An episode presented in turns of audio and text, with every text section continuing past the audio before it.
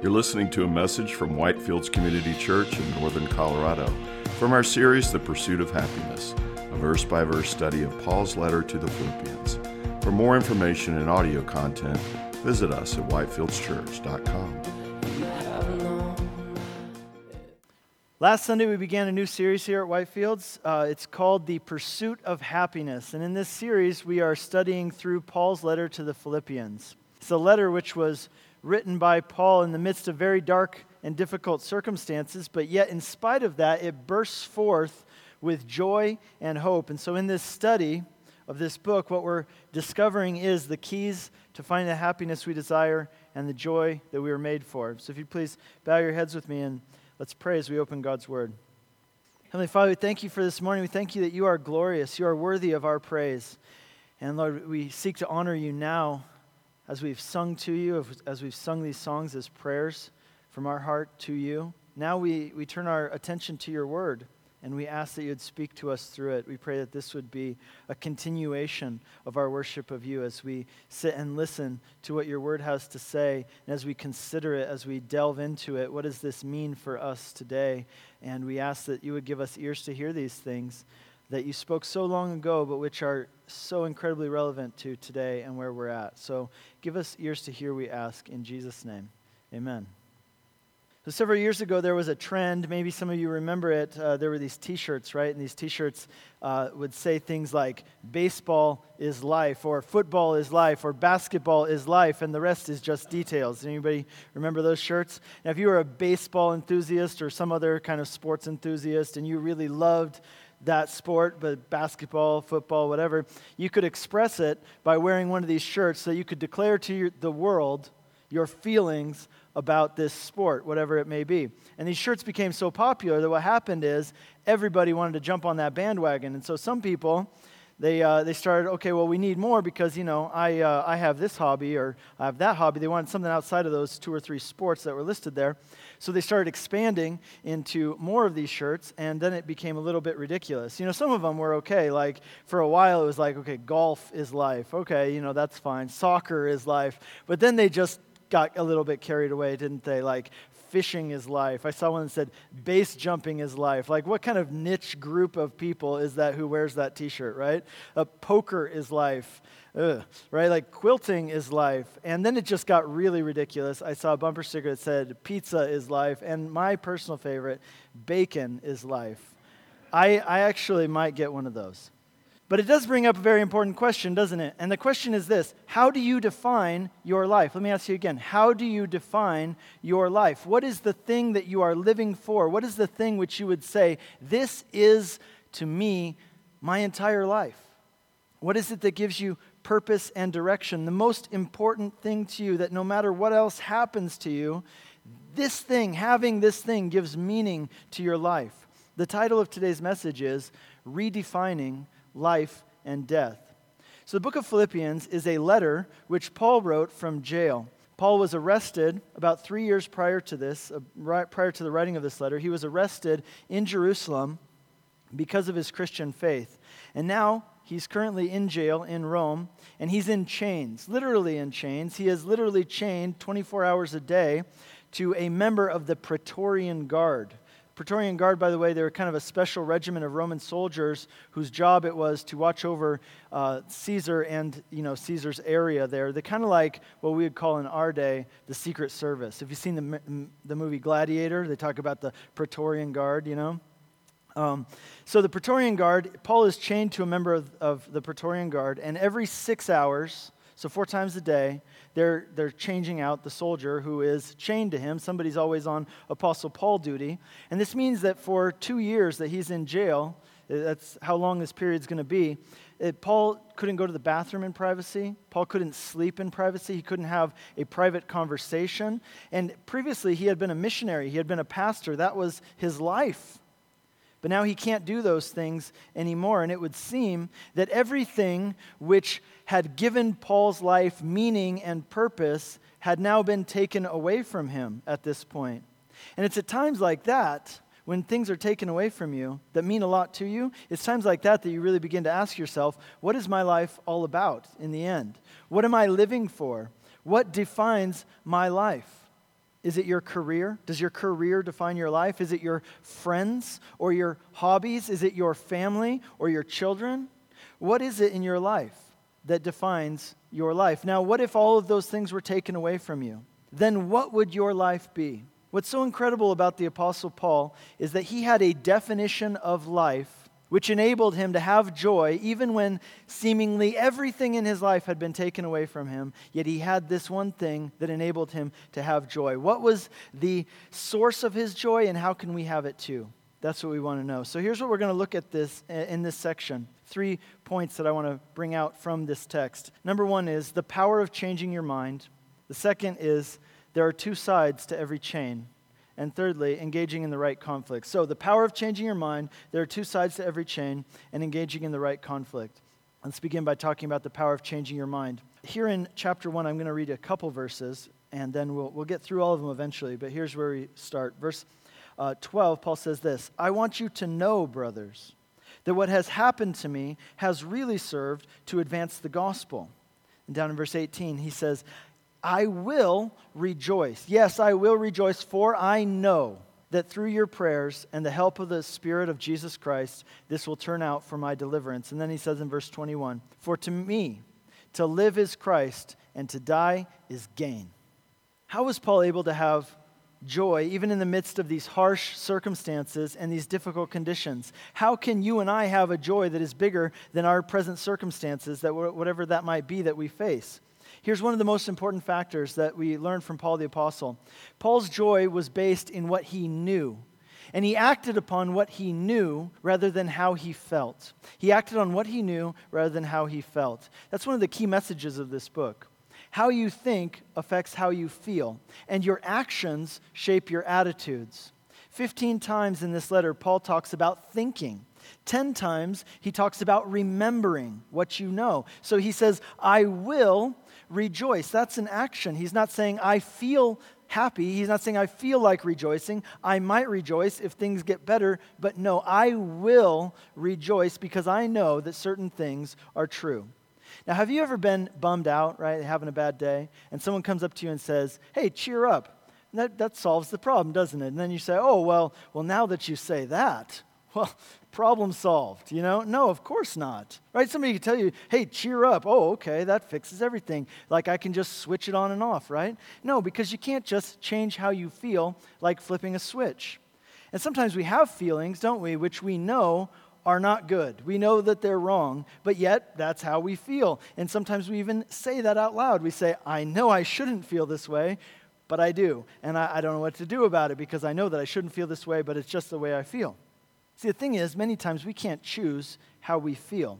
But you know what you can choose is how you think. You might put it this way. You can't change your heart, but you can change your mind. And if you change your mind, God will change your heart. See, if you choose to change the way that you think about something or someone, then the way that you feel about that thing or that person will change as well. So think about this. Joy, happiness, and contentment. These are the things which everyone desires. We, all of us, you and me, we desire these things too. Every person is looking for these things. Consistently in studies of people from every economic level, uh, when they ask people how much they would need in order to be happy, in order to be content, you know what the answer people always give is? Just a little bit more. Just a little bit more. If I had just a little bit more, then I would be happy, then I would be content. But yet, here we see the Apostle Paul, and he's lost everything. But yet, in this letter, he talks about how full of joy he is, and at the end of the letter, he's going to say, "I am completely content." Now, how is that possible that he's not like the rest of everybody else who's saying, "If I just had a little bit more, then I would be happy, then I would be content"? How is this possible? Here's how. It's because of what he knows to be true. What he knows to be true. And what is that? What is that that he knows?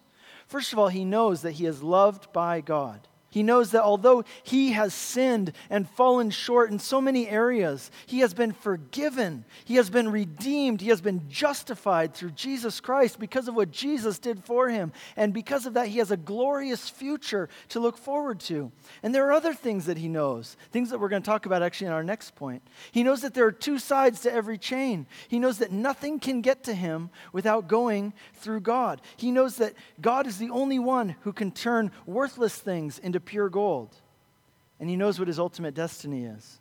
He knows that when his short time on earth is over, he knows what awaits him is life, true life, where things are the way they're meant to be. It will be a never-ending story in which each chapter is better than the one which came before. And these truths have redefined life and death for Paul.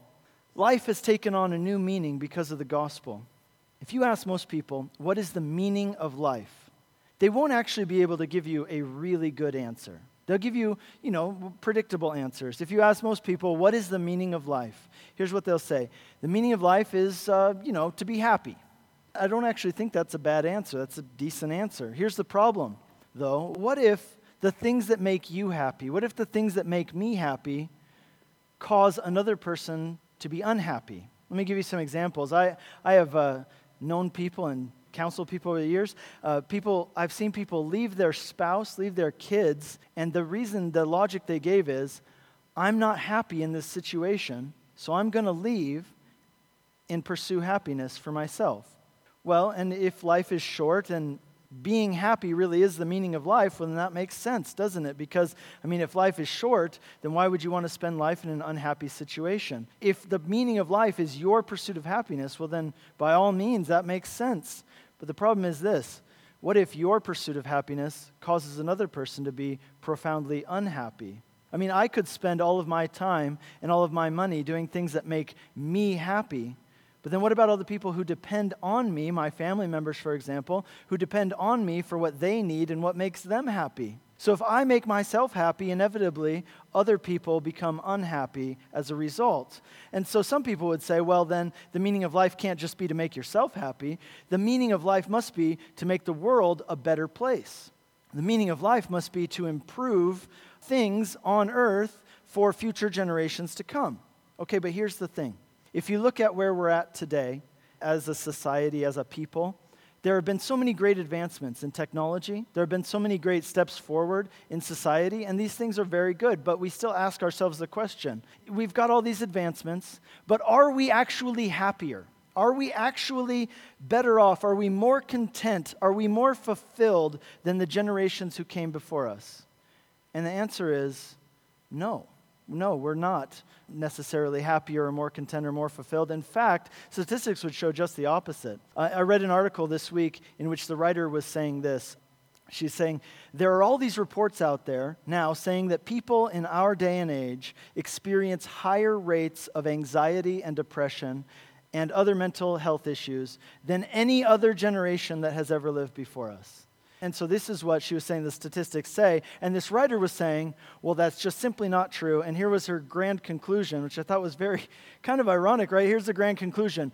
Other generations were just as depressed and anxious as we are. Oh, really? So, so in other words, all this progress that we've been sweating over and striving for and working for, and we've considered this to be the meaning of life for so many generations, and this is where it's gotten us. At best, we are no better off when it comes to depression and anxiety. On average, people are not happier and more content than generations prior to ours, and that's the best case scenario. Do you see that? Like, that's the optimistic view is, oh yeah, we're all depressed and so was everybody else. And at worst, we're actually more depressed and anxious than any other generation that's come before. So technology is great, and societal improvements are great, but they haven't made us necessarily more happy or more content because the, the thing is that none of those things actually address the fundamental issue, the real problem that's at the root of the human condition. And that is that we are fundamentally broken. We are not who we were made to be. We're fallen. And that's why it is only through the gospel of Jesus Christ that we can obtain that deep happiness and that profound joy which we long for, because only the gospel deals with the fundamental issue of our brokenness. Only the gospel gives us a way to be healed and restored because Jesus took our curse. He bore the burden of our sin. He was broken so that through him, that which is broken in us could be healed. And so for Paul, because he's come to understand the gospel, life has taken on a new meaning. No longer is life, no longer is the meaning of life seeking after his own personal fulfillment and happiness, nor is it merely uh, to make the world a better place. No, because of the gospel, because of who Jesus is and what Jesus did on the cross, Paul is able to say, for me to live is Christ. As long as I live, I'm going to live for him. I'm going to live to know him, and I'm going to live to make him known to other people in the world. He is my life. He gives direction and purpose to my life, and I will follow him. When you embrace the gospel, not only does it redefine life, but it also redefines death. You see, it gives a new meaning to death, whereas before death was considered a loss. The, the death was considered inevitable and ultimate defeat. The gospel redefines death. Because of Jesus, if you embrace the gospel, death is no longer loss. Death can actually be gain. You see, here's the thing. Even if people could be made happier through technological advancements or improving society, even if you could fulfill all of your goals in life and attain great success, here's the thing. It, it wouldn't change the fact that one day you're going to die. One day you're going to die, and then the next generation after you, whether they have a good life or not, they're going to die too, and so will the next generation after them. And so the best that progress in society and advancement in technology can ever give people is a better Band-Aid. A better Band-Aid, but it can't heal the wound. You see, the best that those things can do is ease the pain, but they can't stop the bleeding. They can't heal the disease. Only the gospel can do that. Only the gospel can heal that wound. Only the gospel is able to cure that disease. And so the gospel not only redefines life, it gives new purpose and meaning to life, but the gospel also redefines death. God sent Jesus into the world to die on our behalf so that through his death we might have life. So that through him, death has been declawed. It's been defanged. It's, it's been tamed. It, it's fangs have been removed, its teeth have been broken, it can no longer poison us because Jesus took all the poison. Through Jesus, that which was formerly loss has now become gain. See, this is what Paul knows. He knows the gospel. He knows the depths of his own shortcomings, and he knows the height and the breadth of God's love for him, which is so much greater than his sin. He knows the other things which we're going to talk about in our next point regarding God's loving providence, overruling all of the things that happen in his life. This is what he knows.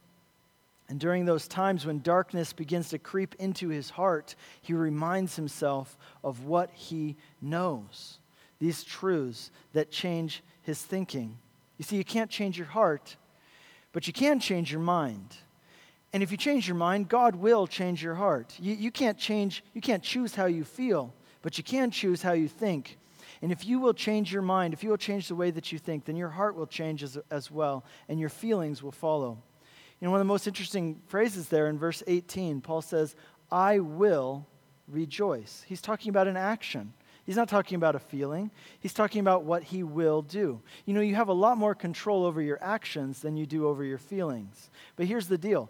Actions affect attitudes. And what that means is that if you act in accordance with what you believe, what you know, what you are convinced is true, even if you don't particularly feel like it in the moment, your actions will affect your attitude.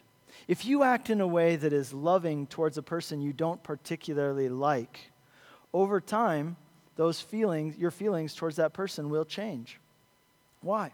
Because actions shape attitudes. If you will choose to rejoice in what you know, then those actions will affect your attitude. So that's the power of changing your mind. We see that here with the Apostle Paul. This brings us to our second important thing that we see in this section, and, and that's this. There are two sides to every chain. There are two sides to every chain. Please read with me uh, chapter one, verses twelve through fourteen. I want you to know, brothers, that what has happened to me has really served to advance the gospel, so that it has become known throughout the whole imperial guard and to all the rest that my imprisonment is for Christ. And most of the brothers, having become confident in the Lord by my imprisonment, are much more bold to speak the word without fear. Paul's saying this. Here's one, what I want you to know. I want you to know that in spite of these bad circumstances, God has been using this in incredibly good ways. He said, I want you to know that what has happened to me has really served to advance the gospel. Here's one of the things which Paul knew, which helped him not to lose heart in spite of his circumstances. He knew that nothing can get to you without going through him, meaning through Jesus. Nothing can get to you. If you are in him, nothing can get to you without going through Jesus. You know, that's the reason why Paul, throughout everything he's been through, he, he doesn't become bitter. He's able to look at all these things that have happened to him, and he doesn't grow bitter no matter what happens. Snake bites, shipwrecks, being lied about. None of this stuff makes him bitter. Why? Because he knew nothing can get to me without going through him. So I'm not going to be bitter about my circumstances because Jesus has approved them, and he loves me. To be a Christian, the Bible would say, is, is it's positionally that you are in Christ. In Christ. That's your position as a Christian. It says in the Bible that your life is hidden in Christ. It's kind of like if you would put on like one of those big mascot costumes, right? Like zip that thing up. Whenever anybody looks at you, they don't see you. You're hidden inside that costume. You're zipped up in it. All they can see is what's on the outside. And the idea is that when God looks at you, if you are in Christ, he sees Jesus. He doesn't see your faults. He sees Jesus in his perfection, in his righteousness, in his holiness. And here's the thing, though. If you are in Christ, then nothing can get to you without going through him. If Satan wants to attack you, he's got to file paperwork. He's got to put in a work order that's going to be on God's desk. God's got to sign off on that thing before anything can happen to you. Nothing can get to you without going through him. And do you know why that should comfort you? Do you know why that comforted the Apostle Paul? Because Jesus said, greater love has no one than this, than that they would give their life for their friends. And then he said, you are my friends. And then he gave his life for us, right? And in Romans chapter five, Paul says this, God shows his love for us. He proves his love for us in this, that while we were yet sinners, Christ died for us. Here's the proof that God loves you. He laid down his life for you. He gave, the Father gave his only Son for you. If that doesn't prove to you, if that doesn't convince you that he loves you and that he's committed to you, then I don't think anything else will. You see, nothing can get to you without going through him, and he loves you. And if, if you are in him, he's not looking to destroy you. He's looking to do something good. And so that's exactly what Paul has experienced in his life.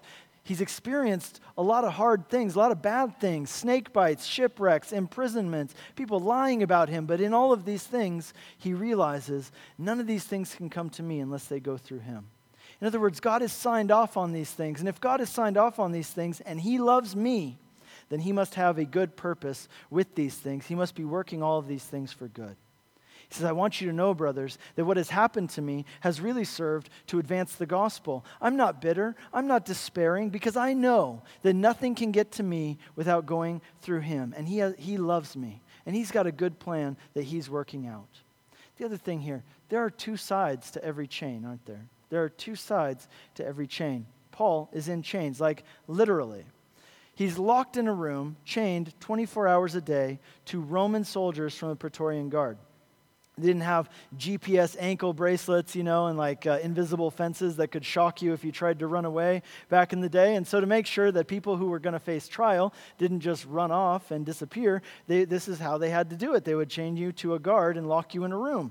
And so that's what Paul's doing right now. He's chained up and locked in a room. How claustrophobic would you be after two years of being locked in the same room and twenty-four seven being chained to somebody? See, Paul had prayed that God would take him to Rome, but not like this. Not like this, God. Why does it have to be like this? I wanted to go to Rome, but not like this. I wanted to go to Rome as a preacher, not a prisoner. And he wanted to come to Rome so he could tell the people of this great city about Jesus and who Jesus was and what Jesus had done. And now he can't do that because he's locked in this dumb room and tied to this dumb soldier.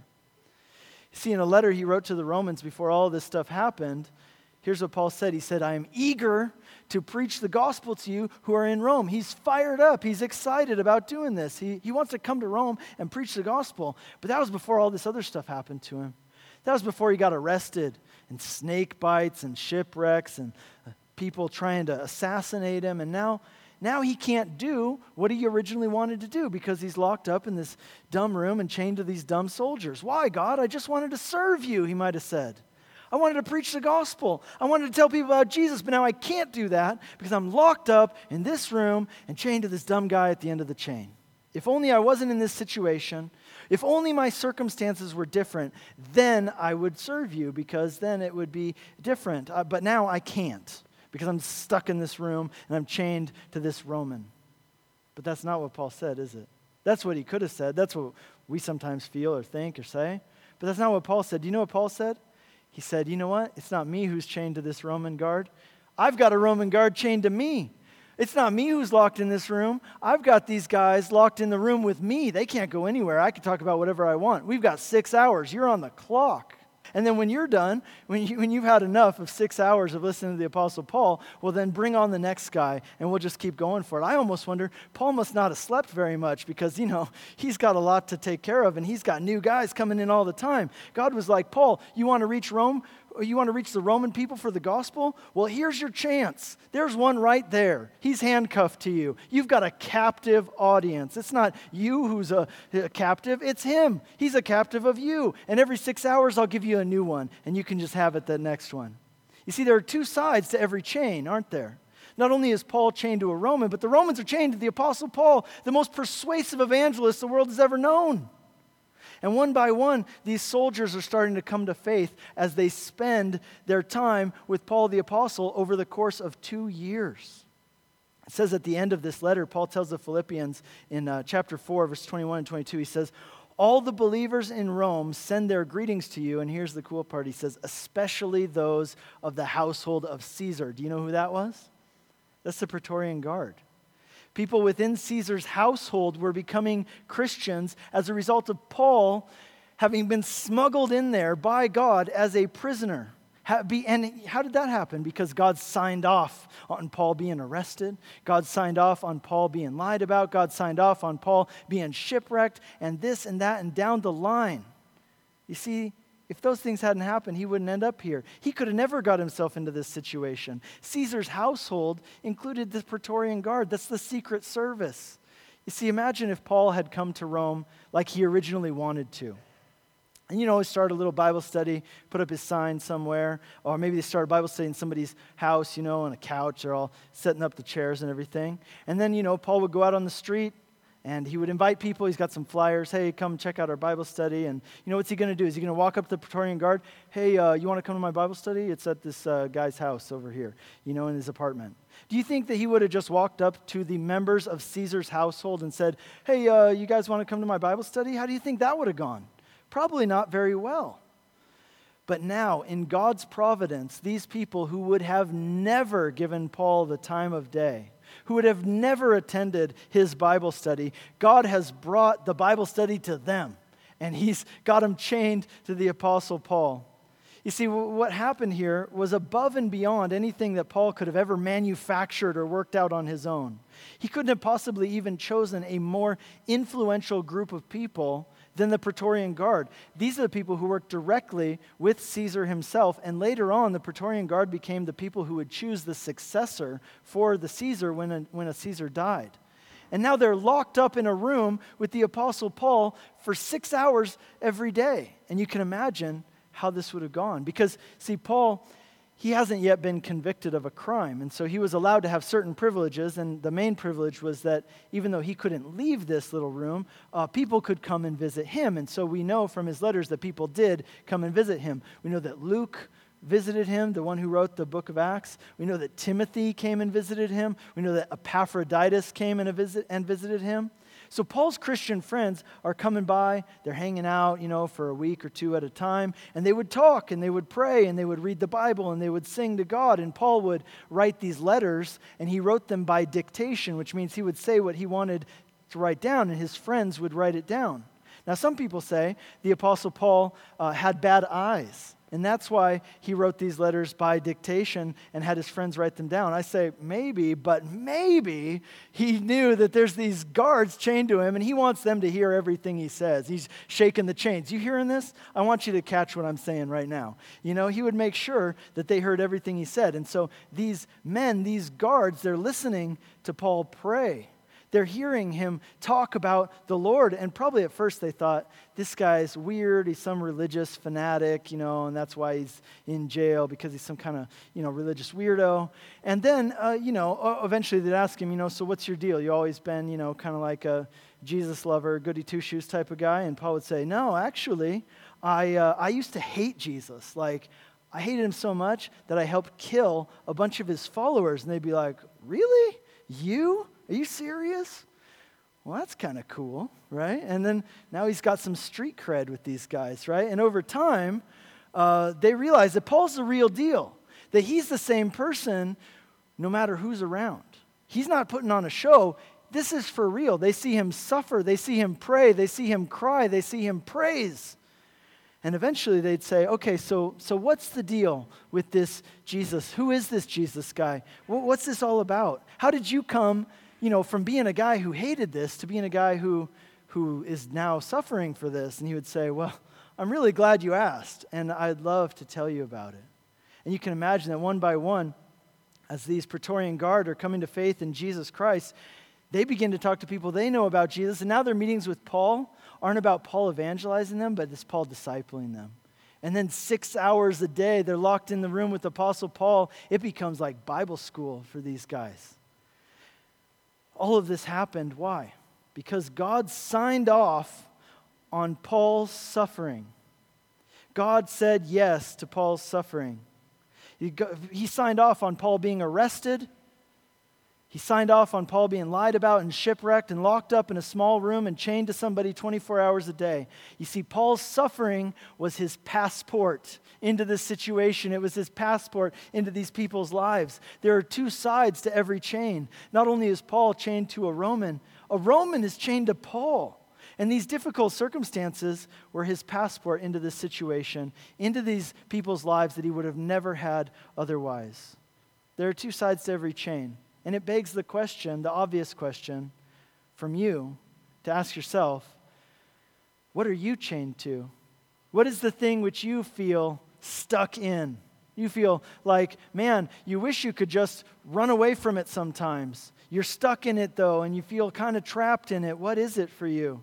Is it your job? You feel trapped in a in a marriage? You say, man, I, I'm in this marriage. I know I feel kind of trapped in this. Is it school? Is it your kids? You know, I'm just locked in this house with these kids and I can't get out of here and I feel trapped. Do you feel like there's something that you're chained to that you can't get away from? Here's what you need to know. There are two sides to every chain. There are two sides to every chain, and there's nothing that can get to you without first going through him, and therefore God has a purpose for having you in that situation that you're in, that you feel trapped in. Matthew Henry is an author. He wrote an extensive commentary on the Bible uh, a few hundred years ago. And I generally don't like reading it because he, I think his goal was to say everything that could possibly ever be said about everything. Like, he has this ex- hugely extensive commentary on the Bible. But he says something really good here. Matthew Henry, here's what he says about this verse right here. He says, Paul is claiming that God is the only alchemist.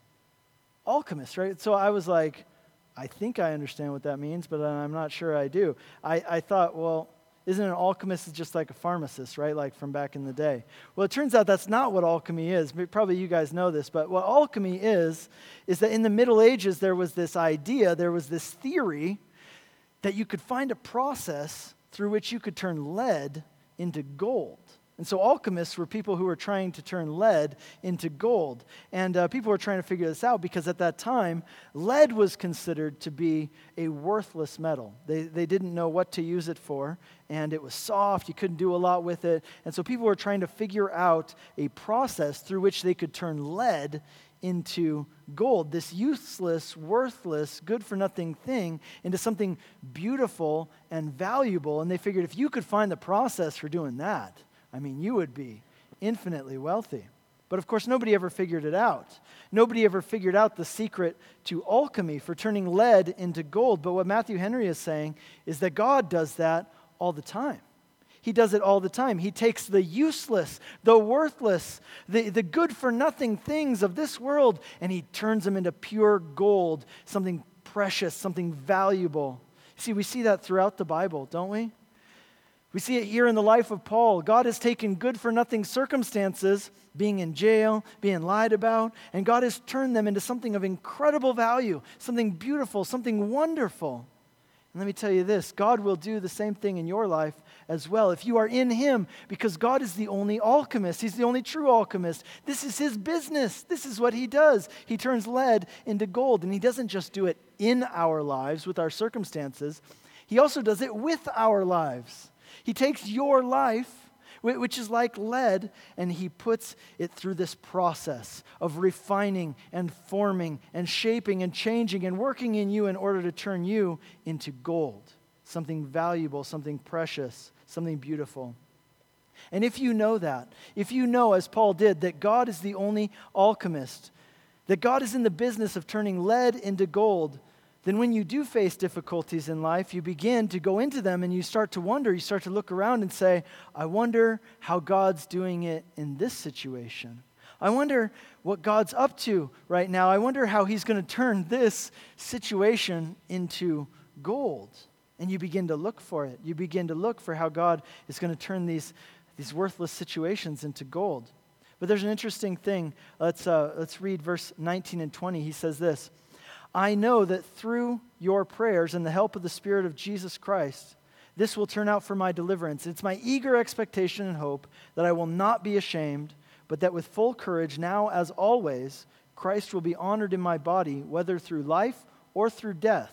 See, now here's why that's an interesting statement, because he begins by saying, I know you guys are praying for me, and I'm sure that this will turn out for my deliverance. And you think, oh, deliverance, he's talking about that God's going to get him out of these bad circumstances. But then he says, at the end of verse twenty, he says, I may live and I may die. So in other words, he's saying, he, he, when he's talking about deliverance, he's not necessarily talking about getting out of jail. He's talking about a different kind of deliverance. What he's saying is this, not only is God turning my bad circumstances into gold and using these bad things for good, but he's also using these circumstances in order to turn me from lead into gold.